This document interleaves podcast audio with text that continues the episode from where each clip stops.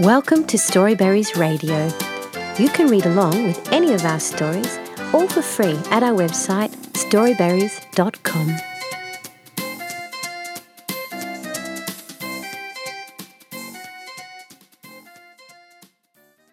The Little Mermaid by Hans Christian Andersen. Far out in the ocean, where the water is as blue as the prettiest cornflower and as clear as crystal, it is very, very deep. So deep indeed that no cable could sound it, and many church steeples, piled one upon another, would not reach from the ground beneath to the surface of the water above. There dwell the Sea King and his subjects. We must not imagine that there is nothing at the bottom of the sea but bare yellow sand.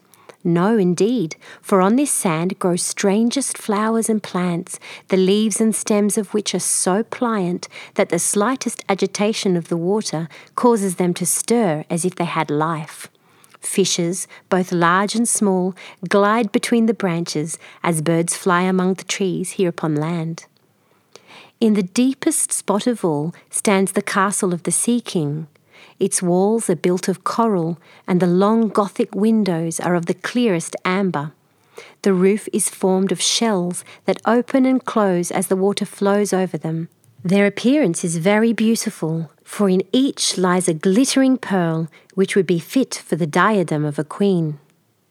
The Sea King had been a widower for many years, and his aged mother kept house for him.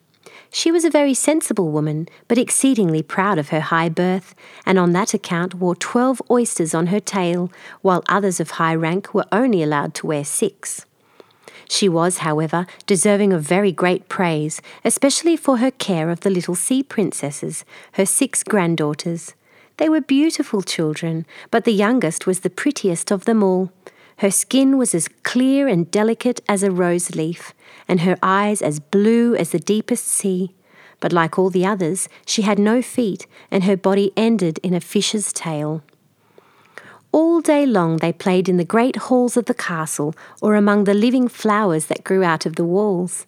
The large amber windows were open, and the fish swam in, just as the swallows fly into our houses when we open the windows. Only the fishes swam up to the princesses, ate out of their hands, and allowed themselves to be stroked. Outside the castle there was a beautiful garden in which grew bright red and dark blue flowers, and blossoms like flames of fire. The fruit glittered like gold, and the leaves and stems waved to and fro continually. The earth itself was the finest sand, but blue as the flame of burning sulphur. Over everything lay a peculiar blue radiance, as if the blue sky were everywhere, above and below, instead of the dark depths of the sea. In calm weather, the sun could be seen, looking like a reddish purple flower with light streaming from the calyx. Each of the young princesses had a little plot of ground in the garden where she might dig and plant as she pleased. One arranged her flower bed in the form of a whale, Another preferred to make hers like the figure of a little mermaid, while the youngest child made hers round like the sun, and in it grew flowers as red as his rays at sunset. She was a strange child, quiet and thoughtful, while her sisters showed delight at the wonderful things which they obtained from the wrecks of vessels, she cared only for her pretty flowers, red like the sun, and a beautiful marble statue. It was the representation of a handsome boy carved out of pure white stone which had fallen to the bottom of the sea from a wreck. She planted by the statue a rose coloured weeping willow. It grew rapidly and soon hung its fresh branches over the statue, almost down to the blue sands. The shadows had the colour of violet and waved to and fro like the branches, so that it seemed as if the crown of the tree and the root were at play, trying to kiss each other. Nothing gave her so much pleasure as to hear about the world above the sea. She made her old grandmother tell her all she knew of the ships and of the towns, the people and the animals. To her it seemed most wonderful and beautiful to hear that the flowers of the land had fragrance, while those below the sea had none, that the trees of the forest were green, and that the fishes among the trees could sing so sweetly that it was a pleasure to listen to them. Her grandmother called the birds fishes, or the little mermaid would not have understood what was meant, for she had never seen birds. When you have reached your fifteenth year, said the grandmother, you will have permission to rise up out of the sea and sit on the rocks in the moonlight while the great ships go sailing by. Then you will see both forests and towns. In the following year, one of the sisters would be 15, but as each was a year younger than the other, the youngest would have to wait five years before her turn came to rise up from the bottom of the ocean to see the earth as we do. However, each promised to tell the others what she saw on her first visit and what she thought was most beautiful. Their grandmother could not tell them enough, there were so many things about which they wanted to know. None of them longed so much for her turn to come as the youngest, she who had the longest time to wait and who was so quiet and thoughtful. Many nights she stood by the open window, looking up through the dark blue water and watching the fish as they splashed about with their fins and tails. She could see the moon and stars shining faintly, but through the water they looked larger than they do to our eyes. When something like a black cloud passed between her and them, she knew that it was either a whale swimming over her head or a ship full of human beings who never imagined that a pretty little mermaid was standing beneath them, holding out her white hands towards the keel of their ship. At length, the eldest was fifteen and was allowed to rise to the surface of the ocean. When she returned, she had hundreds of things to talk about. But the finest thing, she said, was to lie on a sandbank in the quiet moonlit sea near the shore, gazing at the lights of the nearby town that twinkled like hundreds of stars, and listening to the sounds of music, the noise of carriages, the voices of human beings, and the merry pealing of the bells in the church steeples. Because she could not go near all these wonderful things, she longed for them all the more. Oh, how eagerly did the younger sister listen to all these descriptions. And afterwards, when she stood at the open window looking up through the dark blue water, she thought of the great city with its bustle and noise, and even fancied she could hear the sound of the church bells down in the depths of the sea. In another year, the second sister received permission to rise to the surface of the water and to swim about where she pleased. She rose just as the sun was setting, and this, she said, was the most beautiful sight of all. The whole sky looked like gold and violet and rose coloured clouds, which she could not describe, that drifted across it. And more swiftly than the clouds flew a large flock of wild swans towards the setting sun, like a long white veil across the sea. She also swam towards the sun, but it sank into the waves, and the rosy tints faded from the clouds and from the sea. The third sister's turn followed, and she was the boldest of them all, for she swam up a broad river that emptied into the sea. On the banks, she saw green hills covered with beautiful vines, and palaces, and castles peeping out from amid the proud trees of the forest. She heard birds singing and felt the rays of the sun so strongly that she was obliged often to dive under the water to cool her burning face. In a narrow creek, she found a large group of little human children, almost naked, sporting about in the water. She wanted to play with them, but they fled away in a great fright, and then a little black animal, it was a dog, but she did not know it, for she'd never seen one before, came to the water and barked at her so furiously that she became frightened and rushed back to the open sea. But she said that she should never forget the beautiful forest, the green hills, and the pretty children who could swim in the water, although they had no tails. The fourth sister was more timid. She remained in the midst of the sea, but said it was quite as beautiful there as nearer the land. She could see many miles around her, and the sky above looked like a bell of glass. She had seen the ships, but at such great distance that they looked like seagulls. The dolphins sported in the waves, and the great whales spouted water from their nostrils, till it seemed as if a hundred fountains were playing in every direction. The fifth sister's birthday occurred in the winter, so when her turn came, she saw what the others had not seen the first time they went up the sea looked quite green, and large icebergs were floating about, each like a pearl, she said, but larger and loftier than the churches built by men. They were of the most singular shapes and glittered like diamonds. She had seated herself on one of the largest and let the wind play with her long hair. She noticed that all the ships sailed past very rapidly, steering as far away as they could, as if they were afraid of the iceberg. Towards evening, as the sun went down, dark clouds covered the sky, the thunder rolled, and the flashes of lightning glowed red on the icebergs as they were tossed about by the heaving sea. On all the ships the sails were reefed with fear and trembling, while she sat on the floating iceberg, calmly watching the lightning as it darted its forked flashes into the sea. Each of the sisters, when first she had permission to rise to the surface, was delighted with the new and beautiful sights. Now that they were grown up girls and could go when they pleased, they had become quite indifferent about it. They soon wished themselves back again, and after a month had passed, they said it was much more beautiful down below and pleasanter to be at home. Yet often, in the evening hours, the five sisters would twine their arms about each other and rise to the surface together. Their voices were more charming than that of any human being, and before the approach of a storm, when they feared that a ship might be lost, they swam before the vessel, singing enchanting songs of the delights to be found in the depths of the sea, and begging the voyagers not to fear if they sank to the bottom. But the sailors could not understand the song and thought it was the sighing of the storm. These things were never beautiful to them, for if the ship sank, the men were drowned and their dead bodies alone reached the palace of the Sea King.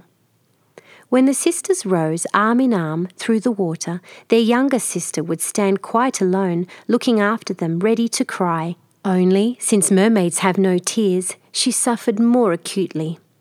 Oh, were I but fifteen years old, said she, I know that I shall love the world up there and all the people who live in it. At last she reached her fifteenth year. Well, now you are grown up, said the old dowager, her grandmother.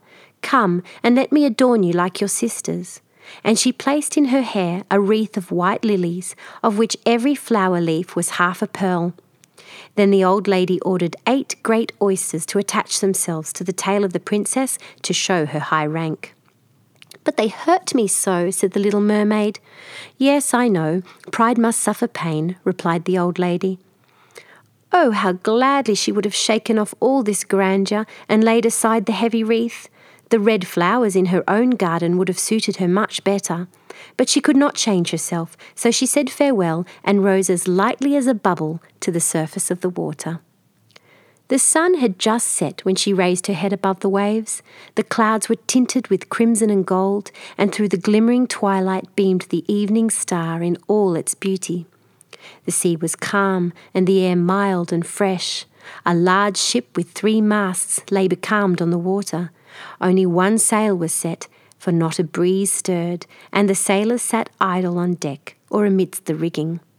There was music and song on board, and as darkness came on, a hundred coloured lanterns were lighted, as if the flags of all nations waved in the air.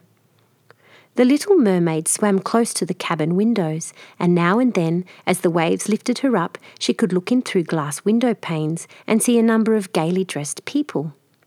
Among them, and the most beautiful of all, was a young prince with large black eyes. He was sixteen years of age, and his birthday was being celebrated with great display. The sailors were dancing on the deck, and when the prince came out of the cabin, more than a hundred rockets rose into the air, making it as bright as day. The little mermaid was so startled that she dived under water, and when she again stretched out her head, it looked as if all the stars of heaven were falling around her. She had never seen such fireworks before. Great suns spurted fire about, splendid fireflies flew into the blue air, and everything was reflected in the clear, calm sea beneath. The ship itself was so brightly illuminated that all the people, and even the smallest rope, could be distinctly seen. How handsome the young prince looked as he pressed the hands of all his guests and smiled at them, while the music resounded through the clear night air. It was very late, yet the little mermaid could not take her eyes from the ship or from the beautiful prince. The coloured lanterns had been extinguished, no more rockets rose in the air, and the cannon had ceased firing. But the sea became restless, and a moaning, grumbling sound could be heard beneath the waves. Still, the little mermaid remained by the cabin window, rocking up and down on the water so that she could look within. After a while, the sails were quickly set, and the ship went on her way.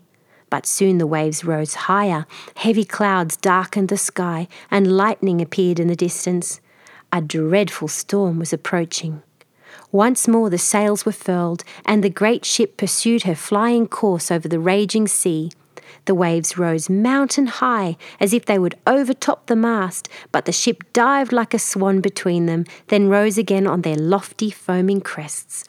To the little mermaid, this was a pleasant sport, but not so to the sailors. At length the ship groaned and creaked, the thick planks gave way under the lashing of the sea as the waves broke over the deck. The mainmast snapped asunder like a reed, and as the ship lay over on her side, the water rushed in.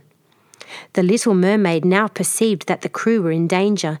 Even she was obliged to be careful to avoid the beams and planks of the wreck which lay scattered on the water. At one moment it was pitch dark, so that she could not see a single object, but when a flash of lightning came, it revealed the whole scene. She could see everyone who had been on board, except the prince. When the ship parted, she had seen him sink into the deep waves, and she was glad, for she thought he would now be with her.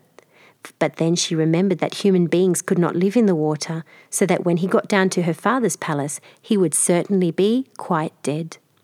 No, he must not die. So she swam about among the beams and planks which strewed the surface of the sea, forgetting that they could crush her to pieces. Diving deep under the dark waters, rising and falling with the waves, she at length managed to reach the young prince, who was fast losing the power to swim in that stormy sea. His limbs were failing him, his beautiful eyes were closed, and he would have died had not the little mermaid come to his assistance. She held his head above the water and let the waves carry them where they would. In the morning the storm had ceased, but of the ship not a single fragment could be seen. The sun came up red and shining out of the water, and its beams brought back the hue of health to the prince's cheeks, but his eyes remained closed. The mermaid kissed his high, smooth forehead and stroked back his wet hair. He seemed to her like the marble statue in her little garden, so she kissed him again and wished that he might live. Presently they came in sight of land, and she saw lofty blue mountains on which the white snow rested, as if a flock of swans were lying upon them. Beautiful green forests were near the shore, and close by stood a large building, whether a church or a convent she could not tell. Orange and citron trees grew in the garden, and before the door stood lofty palms. The sea here formed a little bay in which the water lay quiet and still, but very deep. She swam with the handsome prince to the beach, which was covered with fine white sand, and there she laid him in the warm sunshine, taking care to raise his head higher than his body. Then bells sounded in the large white building, and some young girls came into the garden. The little mermaid swam out farther from the shore and hid herself among some high rocks that rose out of the water. Covering her head and neck with the foam of the sea, she watched there to see what would become of the poor prince. It was not long before she saw a young girl approach the spot where the prince lay. She seemed frightened at first, but only for a moment. Then she brought a number of people, and the mermaid saw that the prince came to life again and smiled upon those who stood about him. But to her he sent no smile. He knew not that she had saved him. This made her very sorrowful, and when he was led away into the great building, she dived down into the water and returned to her father's castle. She had always been silent and thoughtful, and now she was more so than ever. Her sisters asked her what she had seen during her first visit to the surface of the water, but she could tell them nothing. Many an evening and morning did she rise to the place where she had left the prince. She saw the fruits in the garden ripen and watched them gathered. She watched the snow on the mountain tops melt away, but never did she see the prince, and therefore she always returned home more sorrowful than before. It was her only comfort to sit in her own little garden and fling her arm around the beautiful marble statue, which was like the prince. She gave up tending her flowers, and they grew in wild confusion over the paths, twining their long leaves and stems around the branches of the trees so that the whole place became dark and gloomy. At length she could bear it no longer and told one of her sisters about it. Then the others heard the secret, and very soon it became known to several mermaids, one of whom had an intimate friend who happened to know about the prince. She had also seen the festival on board ship, and she told them where the prince came from and where his palace stood. Come, little sister, said the other princesses. Then they entwined their arms and rose together to the surface of the water near the spot where they knew the prince's palace stood. It was built of bright yellow, shining stone and had long flights of marble steps, one of which reached quite down to the sea. Splendid gilded cupolas rose over the roof, and between the pillars that surrounded the whole building stood lifelike statues of marble. Through the clear crystal of the lofty windows could be seen noble rooms with costly silk curtains and hangings of tapestry and walls covered with beautiful paintings. In the centre of the largest salon, a fountain threw its sparkling jets high up into the glass cupola of the ceiling, through which the sun shone upon the water and upon the beautiful plants that grew in the basin of the fountain. Now that the little mermaid knew where the prince lived, she spent many an evening and many a night on the water near the palace. She would swim much nearer the shore than any of the others had ventured, and once she went up the narrow channel under the marble balcony, which threw a broad shadow on the water. Here she sat and watched the young prince, who thought himself alone in the bright moonlight. She often saw him evenings sailing in a beautiful boat on which music sounded and flags waved. She peeped out from among the green rushes, and if the wind caught her long, silvery white veil, those who saw it believed it to be a swan spreading out its wings. Many a night, too, when the fishermen set their nets by the light of their torches, she heard them relate many good things about the young prince, and this made her glad that she had saved his life when he was tossed about half dead on the waves. She remembered how his head had rested on her bosom, and how heartily she had kissed him, but he knew nothing of all this, and could not even dream of her. She grew more and more to like human beings, and wished more and more to be able to wander about with those whose world seemed to be so much larger than her own. They could fly over the sea in ships and mount the high hills which were far above the clouds, and the lands they possessed, their woods and their fields, stretched far away beyond the reach of her sight. There was so much that she wished to know, but her sisters were unable to answer all her questions. She then went to her old grandmother, who knew all about the upper world, which she rightly called the lands above the sea. If human beings are not drowned, asked the little mermaid, can they live forever? Do they never die, as we do here in the sea? Yes, replied the old lady, they must also die, and their term of life is even shorter than ours. We sometimes live for 300 years, but when we cease to exist here, we become only foam on the surface of the water and have not even a grave among those we love. We have not immortal souls, we shall never live again. Like the green seaweed, when once it has been cut off, we can never flourish more. Human beings, on the contrary, have souls which live forever, even after the body has been turned to dust. They rise up through the clear, pure air, beyond the glittering stars. As we rise out of the water and behold all the land of the earth, so do they rise to unknown and glorious regions which we shall never see. Why have we not immortal souls? asked the little mermaid mournfully. I would gladly give all the hundreds of years that I have to live to be a human being only for one day, and to have the hope of knowing the happiness of that glorious world above the stars. You must not think that, said the old woman. We believe that we are much happier and much better off than human beings.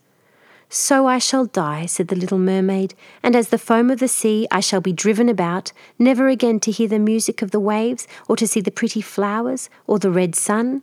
Is there anything I can do to win an immortal soul? No, said the old woman, unless a man should love you so much that you were more to him than his father or his mother, and if all his thoughts and all his love were fixed upon you, and the priest placed his right hand in yours, and he promised to be true to you here and hereafter, then his soul would glide into your body, and you would obtain a share in the future happiness of mankind. He would give to you a soul and retain his own as well, but this can never happen. Your fish's tail, which among us is considered so beautiful, on earth is considered to be quite ugly. They do not know any better. They think it necessary, in order to be handsome, to have two stout props, which they call legs. Then the little mermaid sighed and looked sorrowfully at her fish's tail. Let us be happy, said the old lady, and dart and spring about during the three hundred years that we have to live, which is really quite long enough. After that, we can rest ourselves all the better. This evening we're going to have a court ball. It was one of those splendid sights which we can never see on earth. The walls and the ceiling of the large ballroom were thick but transparent crystal. Many hundreds of colossal shells, some of a deep red, others of a grass green, with a blue fire in them, stood in rows on each side. These lighted up the whole salon and shone through the walls so that the sea was also illuminated. Innumerable fishes, great and small, swam past the crystal walls. On some of them the scales glowed with a purple brilliance, and on others shone like silver and gold. Through the halls flowed a broad stream, and in it danced the mermen and the mermaids to the music of their own sweet singing. No one on earth has such lovely voices as they, but the little mermaid sang more sweetly than all. The whole court applauded her with hands and tails, and for a moment her heart felt quite gay, for she knew she had the sweetest voice, either on earth or in the sea. But soon she thought again of the world above her. She could not forget the charming prince, nor her sorrow that she had not an immortal soul like his.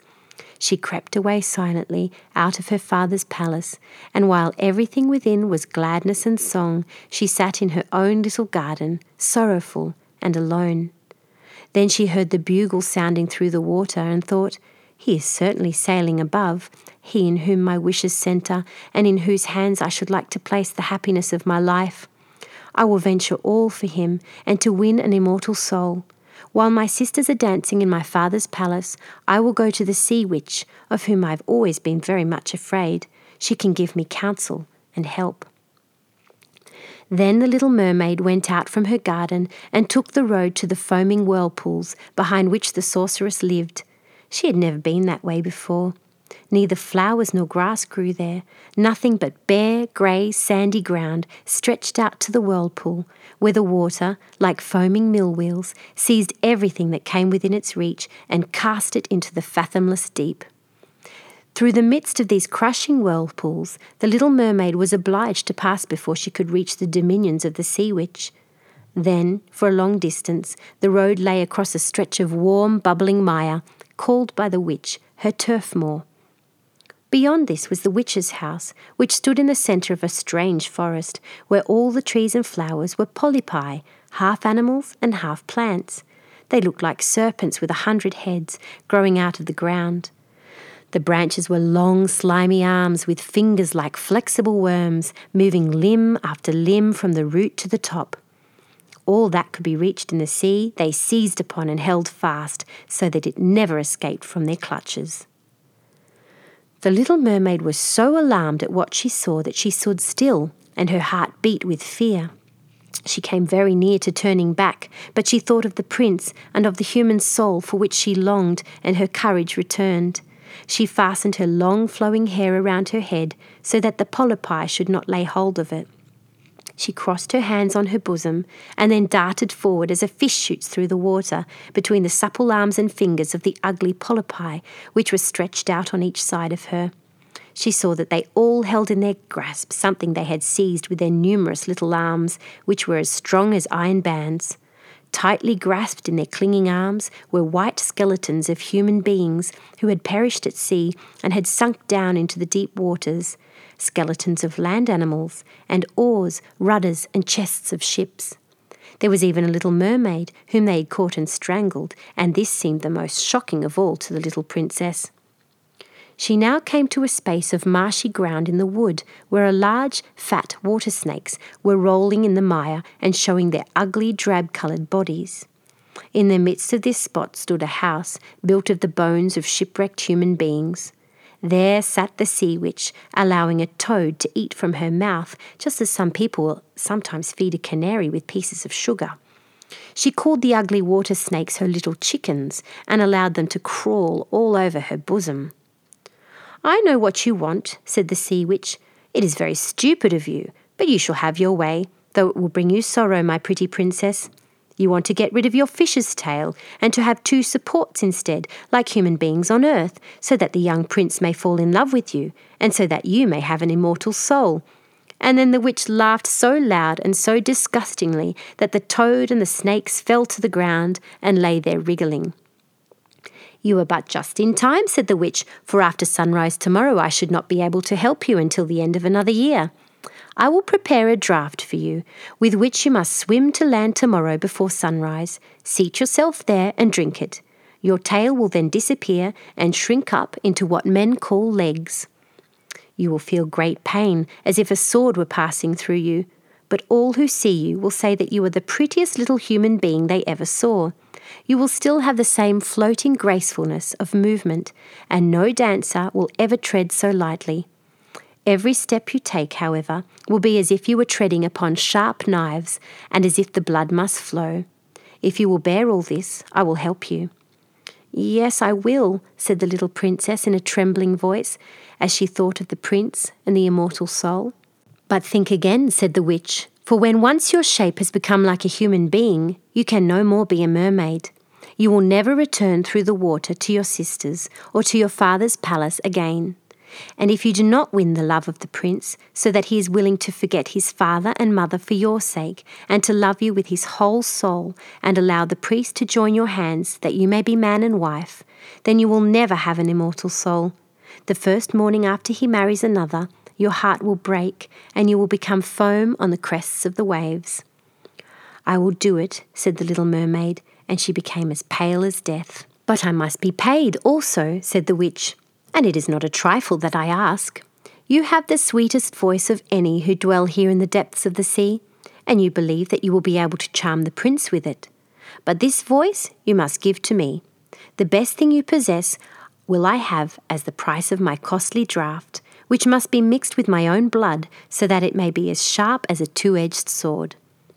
But if you take away my voice, said the little mermaid, what is left for me? Your beautiful form, your graceful walk, and your expressive eyes. Surely with these you can enchain a man's heart? Well, have you lost your courage? Put out your little tongue, that I may cut it off as my payment, then you shall have the powerful draught. It shall be, said the little mermaid. Then the witch placed her cauldron on the fire to prepare the magic draught. Cleanliness is a good thing, she said, scouring the vessel with snakes which she had tied together in a large knot. Then she pricked herself in the breast and let the black blood drop into the cauldron. The steam that rose twisted itself into such horrible shapes that no one could look at them without fear. Every moment the witch threw a new ingredient into the vessel, and when it began to boil, the sound was like the weeping of a crocodile. When at last the magic draught was ready, it looked like the clearest water. There it is for you, said the witch. Then she cut off the mermaid's tongue so that she would never again speak or sing. If the polypi should seize you as you return through the wood, said the witch, throw them over with a few drops of the potion, and their fingers will be torn into a thousand pieces. But the little mermaid had no occasion to do this, for the polypi sprang back in terror when they caught sight of the glittering draught which shone in her hand like a twinkling star. So she passed quickly through the wood and the marsh and between the rushing whirlpools. She saw that in her father's palace the torches in the ballroom were extinguished and that all within were asleep. But she did not venture to go in them, for now that she was dumb and going to leave them forever, she felt as if her heart would break. She stole into the garden, took a flower from the flower bed of each of her sisters, kissed her hand towards the palace a thousand times, and then rose up through the dark blue waters. The sun had not risen when she came in sight of the prince's palace and approached the beautiful marble steps, but the moon shone clear and bright. Then the little mermaid drank the magic draught, and it seemed as if a two edged sword went through her delicate body. She fell into a swoon and lay like one dead. When the sun rose and shone over the sea, she recovered and felt a sharp pain, but before her stood the handsome young prince. He fixed his coal black eyes upon her so earnestly that she cast down her own and then became aware that her fish's tail was gone and that she had as pretty a pair of white legs and tiny feet as any little maiden could have. But she had no clothes, so she wrapped herself in her long, thick hair. The prince asked her who she was and whence she came. She looked at him mildly and sorrowfully with her deep blue eyes, but could not speak. He took her by the hand and led her to the palace. Every step she took was as the witch had said it would be. She felt as if she were treading upon the points of needles or sharp knives. She bore it willingly, however, and moved at the prince's side as lightly as a bubble, so that he and all who saw her wondered at her graceful, swaying movements. She was very soon arrayed in costly robes of silk and muslin, and was the most beautiful creature in the palace, but she was dumb and could neither speak nor sing. Beautiful female servants, dressed in silk and gold, stepped forward and sang before the prince and his royal parents. One sang better than all the others, and the prince clapped his hands and smiled at her. This was a great sorrow to the little mermaid, for she knew how much more sweetly she herself could once sing, and she thought, Oh, if only he could know that I have given away my voice for ever to be with him. The servants next performed some pretty fairy like dances to the sound of beautiful music. Then the little mermaid raised her lovely white arms, stood on the tips of her toes, glided over the floor, and danced as no one yet had been able to dance. At each moment her beauty was more revealed, and her expressive eyes appealed more directly to the hearts than the songs of slaves. Everyone was enchanted, especially the prince, who called her his little foundling. She danced again quite readily to please him, though each time her foot touched the floor it seemed as though she trod on sharp knives. The prince said she should remain with him always, and she was given permission to sleep at his door on a velvet cushion. He had a page's dress made for her so that she might accompany him on horseback. They rode together through the sweet scented woods where the green boughs touched their shoulders and the little birds sang amongst the fresh leaves. She climbed with him to the tops of high mountains, and although her tender feet bled so that even her steps were marked, she only smiled and followed him till they could see the clouds beneath them like a flock of birds flying to distant lands. While at the prince's palace, and when all the household were asleep, she would go and sit on the broad marble steps, for it eased her burning feet to bathe them in the cold sea water. It was then that she thought of all those below in the deep. Once during the night, her sisters came up, arm in arm, singing sorrowfully as they floated on the water. She beckoned to them, and they recognized her and told her how she had grieved them. After that, they came to the same place every night. Once she saw in the distance her old grandmother, who had not been to the surface of the sea for many years, and the old sea king, her father, with his crown on his head. They stretched out their hands towards her, but did not venture so near the land as her sisters had. As the days passed, she loved the prince more dearly, and he loved her as one would love a little child. The thought never came to him to make her his wife. Yet, unless he married her, she could not receive an immortal soul, and on the morning after his marriage with another, she would dissolve into the foam of the sea. Do you not love me the best of them all? The eyes of the little mermaid seemed to say when he took her in his arms and kissed her fair forehead. Yes, you are dear to me, said the prince, for you have the best heart, and you are the most devoted to me. You are like a young maiden whom I once saw, but whom I shall never meet again. I was in a ship that was wrecked, and the waves cast me ashore near a holy temple where several young maidens performed the service. The youngest of them found me on the shore and saved my life. I saw her but twice, and she is the only one in the world whom I could love. But you are like her, and you have almost driven her image from my mind.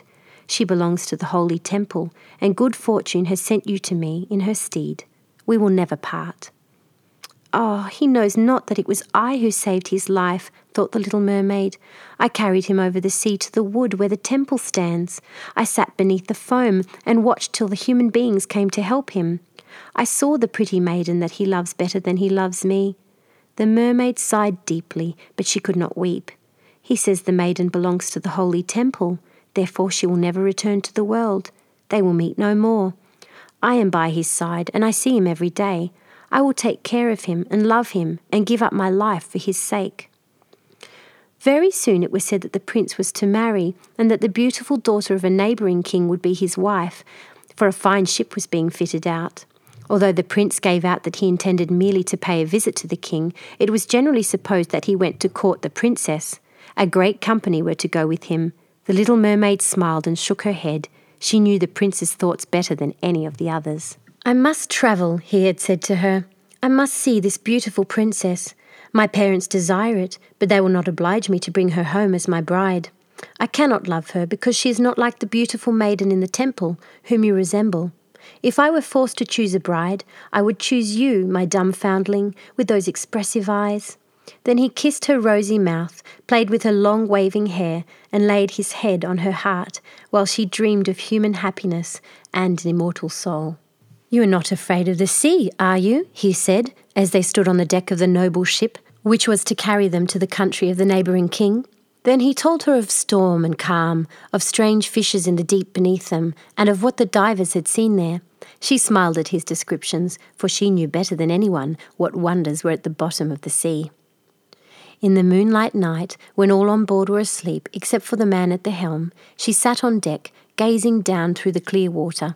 She thought she could distinguish her father's castle, and upon it her aged grandmother, with the silver crown on her head, looking through the rushing tide at the keel of the vessel. Then her sisters came up on the waves and gazed at her mournfully, wringing their white hands. She beckoned to them and smiled and wanted to tell them how happy and well off she was. But the cabin boy approached, and when her sisters dived down, he thought what he saw was only the foam of the sea. The next morning, the ship sailed into the harbour of a beautiful town belonging to the king, whom the prince was going to visit. The church bells were ringing, and from the high towers sounded a flourish of trumpets. Soldiers, with flying colours and glittering bayonets, lined the roads through which they passed. Every day was a festival. Balls and entertainments followed one another. But the princess had not yet appeared. People said that she had been brought up and educated in a religious house where she was learning every royal virtue. At last she came. Then the little mermaid, who was anxious to see whether she was really beautiful, was obliged to admit that she had never seen a more perfect vision of beauty. Her skin was delicately fair, and beneath her long dark eyelashes her laughing blue eyes shone with truth and purity. It was you, said the prince, who saved my life when I lay as if dead on the beach, and he folded his blushing bride in his arms. Oh, I am too happy, said he to the little mermaid. My fondest hopes are now fulfilled. You will rejoice at my happiness, for your devotion to me is great and sincere. The little mermaid kissed his hand and felt as if her heart were already broken. His wedding morning would bring death to her, and she would change into the foam of the sea. All the church bells rang, and the heralds rode through the town proclaiming the betrothal. Perfumed oil was burned in costly silver lamps on every altar. The priests waved the censers, while the bride and the bridegroom joined their hands and received the blessing of the bishop. The little mermaid, dressed in silk and gold, held up the bride's train, but her ears heard nothing of the festive music, and her eyes saw not the holy ceremony. She thought of the night of death which was coming to her, and of all she had lost in the world. On the same evening, the bride and bridegroom went on board the ship. Cannons were roaring, flags waving, and in the centre of the ship a costly tent of purple and gold had been erected. It contained elegant sleeping couches for the bridal pair during the night. The ship, under a favourable wind, with swelling sails, glided away smoothly and lightly over the calm sea. When it grew dark, a number of coloured lamps were lighted, and the sailors danced merrily on the deck. The little mermaid could not help thinking of her first rising out of the sea, when she had seen similar joyful festivities, so she too joined in the dance, poised herself in the air as a swallow when he pursues his prey, and all present cheered at her wonderingly. She had never danced so gracefully before. Her tender feet felt as if cut with sharp knives, but she cared not for the pain. A sharper pang had pierced her heart. She knew this was the last evening she should ever see the prince for whom she had forsaken her kindred and her home. She had given up her beautiful voice and suffered unheard of pain daily for him while he knew nothing of it. This was the last evening that she should breathe the same air with him, or gaze on the starry sky and the deep sea. An eternal night, without a thought or a dream, awaited her. She had no soul, and now could never win one. All was joy and gaiety on the ship until long after midnight. She smiled and danced with the rest, while the thought of death was in her heart. The prince kissed his beautiful bride, and she played with his raven hair till they went arm in arm to rest in the sumptuous tent. Then all became still on board the ship, and only the pilot, who stood at the helm, was awake. The little mermaid leaned her white arms on the edge of the vessel and looked towards the east for the first blush of morning, for that first ray of dawn which was to be her death. She saw her sisters rising out of the flood. They were as pale as she, but their beautiful hair no longer waved in the wind. It had been cut off. We have given our hair to the witch, said they, to obtain help for you, that you may not die tonight. She has given us a knife. See, it is very sharp. Before the sun rises, you must plunge it into the heart of the prince. When the warm blood falls upon your feet, they will grow together again into a fish's tail, and you will once more be a mermaid and can return to us to live out your three hundred years before you are changed into the salt sea foam. Haste then, either he or you must die before sunrise. Our old grandmother mourns for you so that her white hair is falling as ours fell under the witch's scissors. Kill the prince and come back. Hasten! Do you not see the first red streaks in the sky? In a few minutes the sun will rise, and you must die. Then they sighed deeply and mournfully and sank beneath the waves. The little mermaid drew back the crimson curtain of the tent and beheld the fair bride, whose head was resting on the prince's breast. She bent down and kissed his noble brow, then looked at the sky, on which the rosy dawn grew brighter and brighter. She glanced at the sharp knife and again fixed her eyes on the prince, who whispered the name of his bride in his dreams. She was in his thoughts, and the knife trembled in the hand of the little mermaid, but she flung it far from her into the waves. The water turned red where it fell, and the drops that spurted up looked like blood. She cast one more lingering, half fainting glance at the prince, then threw herself from the ship into the sea and felt her body dissolving into foam. The sun rose above the waves, and his warm rays fell on the cold foam of the little mermaid, who did not feel as if she were dying. She saw the bright sun and hundreds of transparent, beautiful creatures floating around her. She could see through them and the white sails of the ships and the red clouds in the sky. Their speech was melodious, but could not be heard by mortal ears, just as their bodies could not be seen by mortal eyes. The little mermaid perceived that she had a body like theirs, and that she continued to rise higher and higher out of the foam. Where am I? asked she, and her voice sounded ethereal, like the voices of those who were with her. No earthly music could imitate it. Among the daughters of the air, answered one of them, a mermaid has not an immortal soul, nor can she obtain one unless she wins the love of a human being. On the will of another hangs her eternal destiny. But the daughters of the air, although they do not possess an immortal soul, can, by their good deeds, procure one for themselves. We fly to warm countries and cool the sultry air that destroys mankind with the pestilence. We carry the perfume of the flowers to spread health and restoration. After we have striven for 300 years to do all the good in our power, we receive an immortal soul and take part in the happiness of mankind. You, poor little mermaid, have tried with your whole heart to do as we are doing. You have suffered and endured, and raised yourself to the spirit world by your good deeds, and now, by striving for 300 years in the same way, you may obtain an immortal soul. The little mermaid lifted her glorified eyes towards the sun and, for the first time, felt them filling with tears. On the ship in which she had left the prince, there were life and noise, and she saw him and his beautiful bride searching for her. Sorrowfully, they gazed at the pearly foam, as if they knew she had thrown herself into the waves. Unseen, she kissed the forehead of the bride and fanned the prince, and then mounted with the other children of the air to a rosy cloud that floated above. After three hundred years, thus shall we float into the kingdom of heaven, said she. And we may get there even sooner, whispered one of her companions. Unseen, we can enter the houses of men, where there are children, and for every day on which we find a good child that is the joy of his parents and deserves their love, our time of probation is shortened. The child does not know when we fly through the room that we smile with joy at his good conduct, for we can count one year less of our three hundred years.